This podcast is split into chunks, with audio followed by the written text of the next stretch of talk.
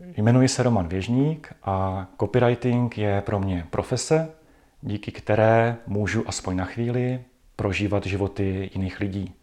Když píšu texty například pro oční optiku a sám brýle nenosím, tak se musím vžít do role člověka, který potřebuje optické pomůcky, abych v těch textech dokázal jednak eh, zachytit to podstatné, co on z nich potřebuje vědět, a jednak abych dokázal zabrnkat na tu správnou strunu z hlediska marketingu. Jak se stavíš k naceňování copywritingu? Já jsem před necelým rokem objevil perfektní věc, které se říká variantní cenové nabídky.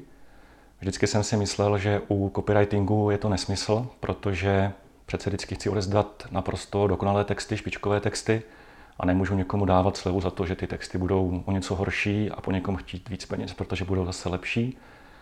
Ale pak na jednom think tanku jsem dostal takový impuls od jednoho přednášejícího, který mě navedl na to, že ten poptávkový proces a variantní cenové nabídky v copywritingu se hodně podobají tomu, když člověk jde do restaurace. Když jdu do té restaurace a už si tam sednu ke stolu, tak jen v málo případech se zvednu a odejdu potom pryč. Kdy to vlastně udělám? Udělám to v okamžiku, kdy vázne obsluha, to je u toho procesu poptávek ten typ nějaké špatné, špatně vedené komunikace, dejme tomu, že odpovídám pozdě, neadekvátně a podobně. Zvednu se v okamžiku, kdy jsem špatně odhadl lokál, jeho cenovou hladinu. To znamená, že jsem třeba šel někam, kde to je dražší, než na co mám, co si můžu dovolit, nebo naopak to není pro mě dost nobl.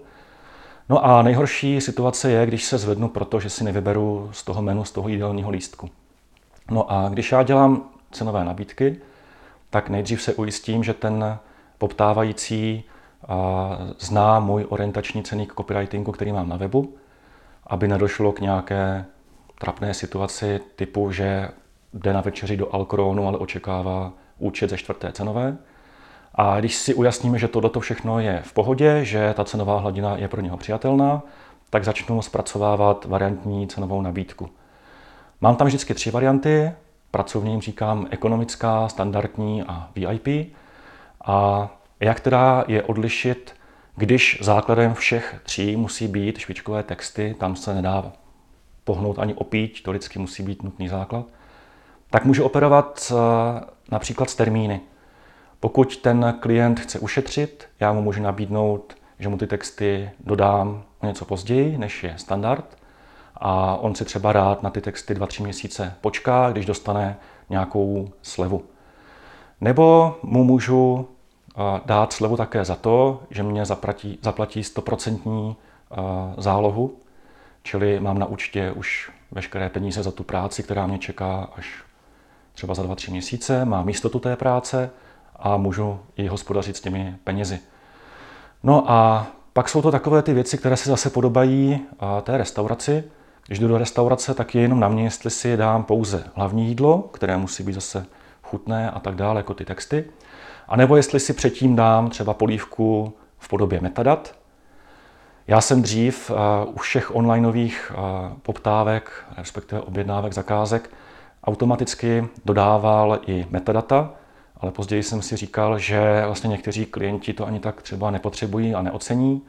A tak jsem udělal tu věc, že ji dávám jenom v té standardní a v té nejlevnější variantě tak je automaticky nenabízím, klienti si je můžou dohodnout potom jakoby navíc. A dost často klienty dělají tu věc, že eh, si vezmou pár větiček z těch mých textů a z toho si udělají popisek, pár slov, z toho udělají titulek a jim to takhle vyhovuje, já s tím problém nemám. A pak jsou to takové eh, věci typu počet úprav těch hotových textů. To probíhá tak, že jakmile odezdám hotové texty, a tak klient se k ním může vyjádřit eh, nejčastěji v nějakém sdíleném dokumentu, tam napíše nějaké komentáře k tomu, že bych chtěl tohleto slovíčko nahradit jiným, trošku přeformulovat některou větu. Vždycky platí, že čím lepší byla vstupní analýza, tím méně těchto těch úprav potom probíhá. No a ve standardní cenové nabídce je jedno kolečko těchto těch úprav, to znamená, klient napíše připomínky ke všem textům, já to udělám tak, aby se mu to líbilo. V té nejlevnější variantní cenové nabídce tak není žádná tato úprava a u toho VIP servisu je jich samozřejmě zase o něco více, Ten VIP servis se potom liší ještě třeba tím, že se vypravím přímo na místo k tomu klientovi, abych lépe poznal to, o čem vlastně budu psát. To zabere poměrně dost času, ta osobní návštěva, takže je až potom u těch klientů, kteří jsou o něco bonitnější. No a tenhle ten proces cenové nabídky, variantní cenové nabídky, tak mi razantně zvýšil poměr úspěšnosti těch odeslaných cenových nabídek versus zaplacených objednávek. Takže bych vám doporučil to, abyste klientům nabízeli menu, ze kterého si můžou vybrat. Jak přistupovat k novým poptávkám? Já jsem dřív dělával tu chybu, že jsem, když jsem měl plný stav, tak jsem odmítal poptávky, aniž bych nějak řešil, jestli jsou dobré nebo špatné. A dneska tuto chybu už nedělám ze dvou důvodů. Jednak si myslím, že na každé poptávce se člověk může naučit tomu procesu poptávky, cenové nabídky a tak dále. A proto eh, se zabývám každou poptávkou, která nejde proti mému nějakému etickému kodexu. A uvědomuji si zároveň, že eh, ne každá poptávka má stejnou hodnotu pro mě. A proto raději, než poptávky a priori odmítat, bych doporučil poptávky filtrovat. Já to dělám v několika krocích. Tím nejdůležitějším je nejdřív zjištění, jestli ta poptávka přišla jenom mně, přímo mně, jestli je vyloženě adresná na mě, anebo jestli jsem jenom jeden z mnoha v nějaké skryté kopii. Pokud jsem ve skryté kopii, tak to pro mě není tak zajímavé, protože ten člověk si nevybral vyloženě mě, a té poptávce nebudu věnovat tolik času. Samozřejmě odpovím, odkážu na web, řeknu, jak by to asi vypadalo ta spolupráce. Ale daleko více času budu věnovat poptávce, ve které klient řekne, že si mě našel na mém webu nebo v katalogu na volné noze a že se mu ta moje práce líbila a že teda by s mnou chtěl spolupracovat. To je první věc.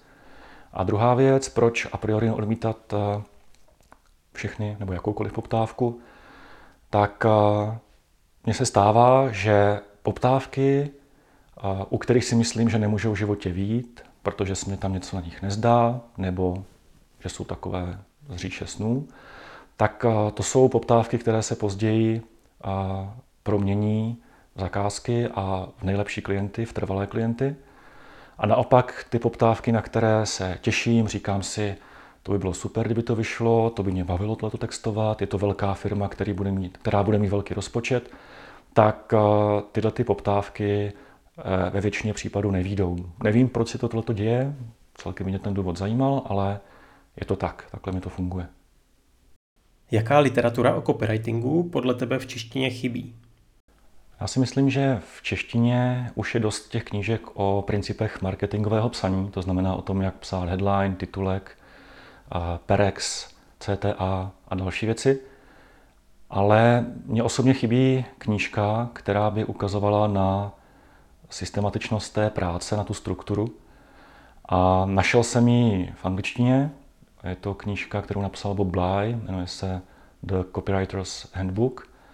A je to knížka sice už staršího data, a přestože ji Bly několikrát aktualizoval, tak některé pasáže dnes už nejsou úplně použitelné, ale přesto bych tam alespoň dvě věci si pročetl.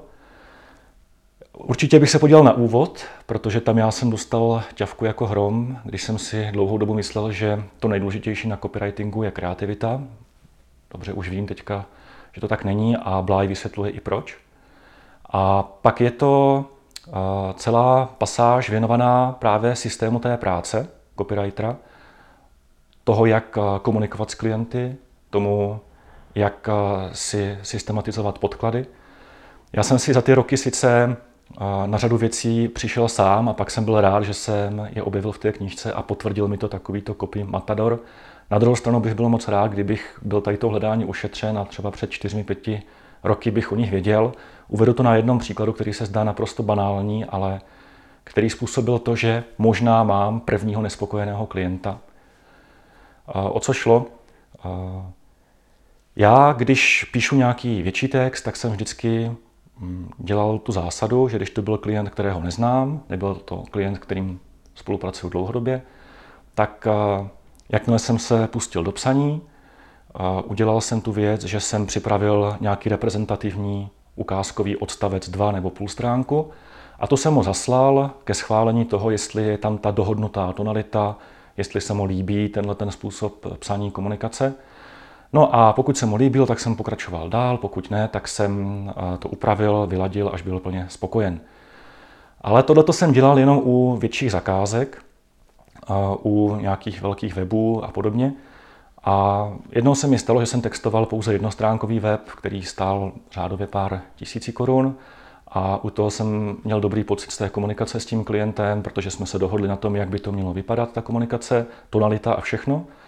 A tak jsem mu odezdal rovnou hotové texty. A klient nereagoval, tak jsem mu zavolal, tak mi nebral telefon, pak jsem mu poslal e-mail, on mi odpověděl, že v zahraničí, odpoví tehdy a tehdy. Do dneška nemám od něho odpověď. A po čase jsem zjistil, že na jeho webu, který dodnes teda ještě není hotový, tak se objevily texty úplně jiné, než jsem psal já. Podle všeho si je napsal ten klient sám. A mě to vadí z jednoho prostého důvodu, že v mém vlastním zájmu je vždycky tomu klientovi ty texty upravit tak, aby byl spokojen on. On navíc měl tu variantní cenovou nabídku, ve které měl jedno kolo úprav v ceně, takže by nebyl žádný problém. A já raději klientovi ty texty vždycky upravím i na úkor toho svého času, to znamená, že toho investuju víc času, než mám poměrně zaplaceno. Ale tenhle ten klient mi dal šanci a pravděpodobně s mými službami nebyl spokojen. Říkám pravděpodobně, protože mi to nikdy neřekl ani nenapsal. A tohoto toho zážitku bych byl ušetřený, kdybych znal Bláje před touhletou epizodou, protože on právě doporučuje, abyste vždycky posílali, abychom jako copyright vždycky posílali uh, ukázku toho textu, na kterém pracujete, ke schválení. No a podobných vlastně věcí tak uh, je tam více. A když bych tu knížku měl už otevřenou, tak bych možná zvážil ještě třetí věc, protože Bly tam má velice dobře popsané právě ty pasáže o stylistice, to znamená, jak psat ty titulky, jak psat perexy a obecně, jaké zásady platí pro to, aby ten text hezky plynul, dobře se četl a byl výstižný, fungoval a dobře prodával. Která kniha mimo obor ti nejvíce pomohla? Mě velkou lekci ušetřila nedávno knížka Tak dobří, že vás nepřehlednou od Kala Newporta. A já bych z ní zmínil tři věci. První je to, že on tam zavádí pojem přijatelná úroveň, a na kterou jsem se já velice rychle v copywritingu vypracoval a tam jsem zamrzl, uvízl a dál jsem se nerozvíjel. V praxi to vypadalo tak, že sice klienti byli spokojeni s mými texty, líbily se jim, ale já jsem radostí moc neskákal, protože jsem vnitřně tušil, že je něco špatně a nevěděl jsem úplně co. A Newport to popisuje právě to, že je to ta situace, kdy člověk se vypracuje na tu přijatelnou úroveň, tam zamrzne a dál na sebe nemaká, odvádí dobrou práci, ale to je tak všechno. A mě tohleto hodně štvalo, takže jsem se rozhodl, že s tím něco budu dělat, ale neviděl jsem pořád co. A tak mi pomohla ještě další věc této knížky. Ehm, Newport tak tam upřesňuje takové to zažité tvrzení, že mistrem se člověk stává až v okamžiku, kdy se tomu oboru věnuje aspoň 10 000 hodin. Tohle to u nás hodně spopularizoval Malcolm Gladwell v knížce Mimo řadu. A v této knížce tam teda píše o výzkumu, který potvrdil, že žádný mistr ve svém oboru netrénoval méně než 10 000 hodin.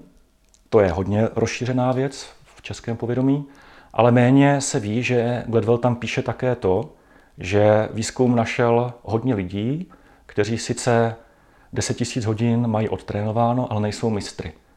A Gladwell přímo v té knížce nevysvětluje proč, podle mě to dělá až Newport právě v té knize tak dobří, že vás nepřehlédnou.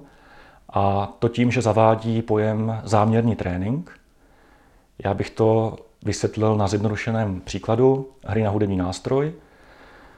Je rozdíl, jestli budu 10 000 hodin trénovat tím způsobem, že si budu jenom přehrávat pro radost nějaké písničky, anebo jestli budu do úmoru trénovat jeden takt, který mě nejde tak dokonale, a když ho budu hodinu drillovat a drillovat, abych se zlepšil, tak ta druhá varianta tréninku není tak radostná, bolí, potřebujeme k tomu nějakou vůli a sebezapření, ale má daleko větší účinky.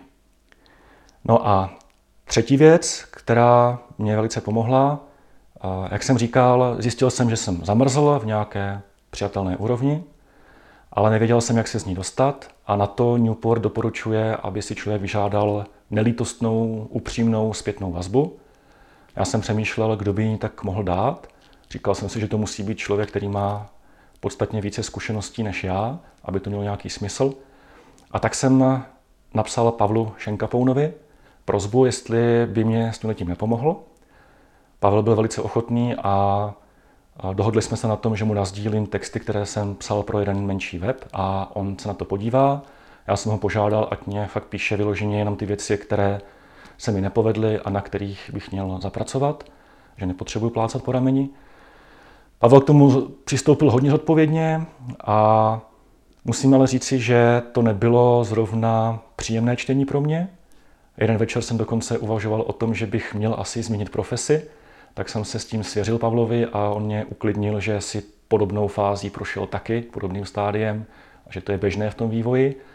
Takže jsem to bral jako výzvu, zdravě jsem se nahecoval a začal jsem se právě věnovat tomu záměrnému tréninku, tomu nepříjemnému zlepšování se, které plodí ale celkem dobré ovoce. A na tom vlastně makám neustále a dodnes. Jak nejlépe propagovat své služby? No, nedám nějaký univerzální návod, protože si myslím, že pro každého může fungovat něco jiného, ale můžu zmínit, co funguje mně. Když jsem nad tím přemýšlel, tak je to celkem pět věcí. Úplně na první místo bych určitě dal svůj web. Ten považuji za nejlepší podnikatelskou investici, kterou jsem kdy udělal. Nebyla to investice finanční, ale časová, protože jsem si s ním hrál hodně dlouho, ale klienti eh, ho oceňují, líbí se jim a dělá mi hodně eh, poptávek. Přitom si ale nemyslím, že by nutně každý eh, copywriter potřeboval svůj web. Myslím si, že má cenu mít svůj web, pokud bude unikátní, pokud bude jedinečný, pokud vám pomůže nějak se vymanit z té řady dalších copywriterů. Pokud eh, ten, ten nápad nemáte nebo nechcete se tomu tak věnovat, tak si myslím, že bohatě stačí mít nějakou prezentaci v katalogu, ať už na volné noze nebo nějakém jiném. No a nebo druhý důvod, eh, proč mít vlastně web, tak je blog, což je i druhý způsob toho, co mi pomáhá dávat o sobě vědět. Eh, ten blog je primárně psán úplně z jiného důvodu než z marketingového, ale funguje mi i v tom smyslu, že jakmile napíšu nový článek na blog, tak další týden mám většinou ve schránce několik poptávek. Primárně ale ten blog dělám z toho důvodu, že mě to hlavně baví a hlavně se taky rád dělím o to know-how a beru to taky jako jakési splácení dluhu, který mám vůči starším kopíkům, protože i já jsem vyrůstal vlastně na těch jejich blozích. Třetí věc, která mě funguje perfektně, tak je prezentace na volné noze. Zase odsud chodí jiný typ klientů a zajímají je jiné věci. Zatímco na tom mém webu tak je zajímají vyloženě to, jak jsem si pohrál s tím svým jménem, příjmením a podobně, s tím, jak ty texty jsou napsané podle jejich slov aspoň vtipně a s nadsázkou, tak na té volné noze mě funguje galerie. Tam mám, tuším, necelých 60, 60 ukázek obrázků, na kterých jsou ukázky mé práce. Takže když bych to měl zhrnout nějak na procenta, tak zhruba 20% zakázek je blog, 40% web a 40% na volné noze. No a nově do toho teďka začíná pronikat i můj nový projekt Přepišme to, který jsem spustil letos v lednu právě jako i mimo jiné jeden nástroj toho, abych se pustil do toho záměrného tréninku, který bolí. A pro mě naprosto překvapivě ještě jedna věc, která mě funguje, a to je můj slogan, kouzlím se slovy. Když bych ten slogan vzal pod lupu nějakých příruček a pouček, jak psát slogan, tak je to slogan vlastně velice špatný a já ho svým způsobem považuji za hřích svého copywriterského mládí ale aspoň v dohledné době ho nehodlá měnit, protože funguje a funguje dvěma způsoby. A klienti si mě třeba ukládají do telefonu jako kouzelný copywriter a já bych totiž řekl, že to kouzlení někdo chápe špatně, kouzlení se slovy. Kouzlit se slovy nemusím tak, že budu dělat nějaká květnatá souvětí, honosné, vzletné věty, ale pro mnohé tak je kouzelné to, že jako copywriteri dokážeme dát dohromady stručnou, jasnou, dobře čitelnou větu, která přitom říká to, co by klient eh, sděloval pomocí dvou, tří odstavců. Takže kouzla nemusí být nutně nějaké takovéhle květnaté čáry, ale já bych to přirovnal zase k řemeslníkům. Já, když se třeba stavila tato knihovna, tak jsem úplně obdivoval, jak dokážou zacházet s těmi svými nástroji. A i když nejsem úplně manuální kopito, tak jsem si na tom uvědomoval, že bych to dělal desetkrát díl a vypadalo by to stokrát hůř. Pro ně to přitom je naprosto běžná práce a myslím si, že občas na to jako copywriteri zapomínáme, že my jsme vlastně takhle cenění, hodnotní pro ty klienty v tomto duchu, že ta naše práce, kdyby oni uměli udělat dobře sami, tak si udělají sami, ale oni dělají tu práci svoji, tu svoji profesi, to svoje řemeslo a najímají si nás právě proto, co nám se zdá jako obyčejné, ale pro ně to můžou být kouzla. A druhá věc, která na tom sloganu zaujímá klienty a kterou já jim i vysvětluju, že kouzelník je vlastně člověk, který na sebe bere převleky. A já jako copywriter se snažím na sebe vzít převlek, abych se vcítil do role těch klientů, abych zjistil jejich přání, potřeby, tužby, abych zjistil, o čem vlastně přesně psát. A říkám si pracovně, že jsou něco jako hodný romburak, čaroděj druhé kategorie, protože si myslím, že copywriteri jsou čaroděj druhé kategorie. Do první kategorie patří umělci. Ale oproti rumburakovi, tak máme tu nevýhodu, že nemáme kouzelný prsten, a tak musíme ty převleky na sebe dostat nějak jinak. A to můžeme udělat právě tím, že získáme kvalitní podklady, uděláme dobrou stupní analýzu, třeba si vytvoříme nějaké persony a díky tomu se dokážeme dobře vcítit do role našich klientů a jejich zákazníků. Bez jakých podkladů se copywriter neobejde? Hlavně je důležité nepodcenit přípravu podkladů, a možná tu otázku rozšířit na vstupní analýzu, protože sbírání podkladů je vlastně součástí té vstupní analýzy. A je to důležité proto, že samotné psaní tak je jenom menší částí celkového objemu té práce, které se potom ve výsledku říká copywriting. Já dělám tu vstupní analýzu v několika krocích. A v okamžiku, kdy si s klientem plácneme, že spolu budeme dělat na nějakých textech, tak si nejdřív projdu veškerou komunikaci, kterou jsme spolu měli. Já mám takovou zásadu, že si všechny svoje poznatky dávám na jedno místo, konkrétně do OneNote, protože se mě v něm dobře dělá a pracuji s ním už 10 let, ale může to být jakýkoliv jiný programek nebo i papír. A tam si teda dělám výcud z té komunikace, užitečné informace, které zazněly od klienta, protože se mě stává poslední dobou čím dál víc, že klienti začínají být takový vzorní, že mě posílají už třeba, jaké mají publikum, jakou tonalitu si přejí a další věci. Taky si projdu veškeré podklady, které mě klient dosud poslal, požádám ho o další. A během tady toho, co si dělám víc z komunikace a z těch jednotlivých podkladů, tak eh, jednak mě napadají otázky, které potom klientovi položím v online dotazníku. A jednak se rodí už také první nápady na ty texty. Když mám tohleto všechno pročteno, tak začnu chystat ten online dotazník.